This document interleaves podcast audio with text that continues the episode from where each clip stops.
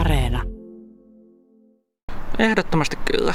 Koulutuksessa on parantamisen varaa, ja sitten kun moni hoitaja on valmistunut jo kauan aikaa sitten, niin silloin ei ole edes välttämättä puhuttu koko asiasta. Onko semmoista, että ei välttämättä edes ymmärretä, mitä transsukupuolisuus tarkoittaa esimerkiksi? Kyllä, semmoista esiintyy, ja olen kuullut tarinoita, että jos potilas kertoo olevansa transsukupuolinen, niin heti ensimmäinen kysymys on, ai sä oot käynyt leikkauksessa, vaikka leikkaus ei ole millään tavalla niin kuin transsukupuolisuuden välttämättä niin kuin edes päätarkoitus tai mikään niin kuin tavoite. Olen kuullut myös tuttavilta, että on pyörällä kaatumisen jälkeen kysytty, että voisiko tämä johtua hormoneista tai pyörällä kaatuminen.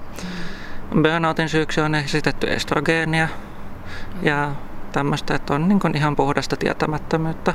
No, mistä sitten nämä puutteelliset tiedot asioista sun mielestä voi johtua? Johtuuko ne juuri koulutuksen puuteesta? Onko se jotain muita syitä taustalla? No, koulutuksen puute on varmasti yksi iso syy, että nyt on leikattu hyvin paljon koulutuksesta myös viime aikoina ja silloin leikataan niistä päättäjien mielestä vähemmän tärkeistä asioista.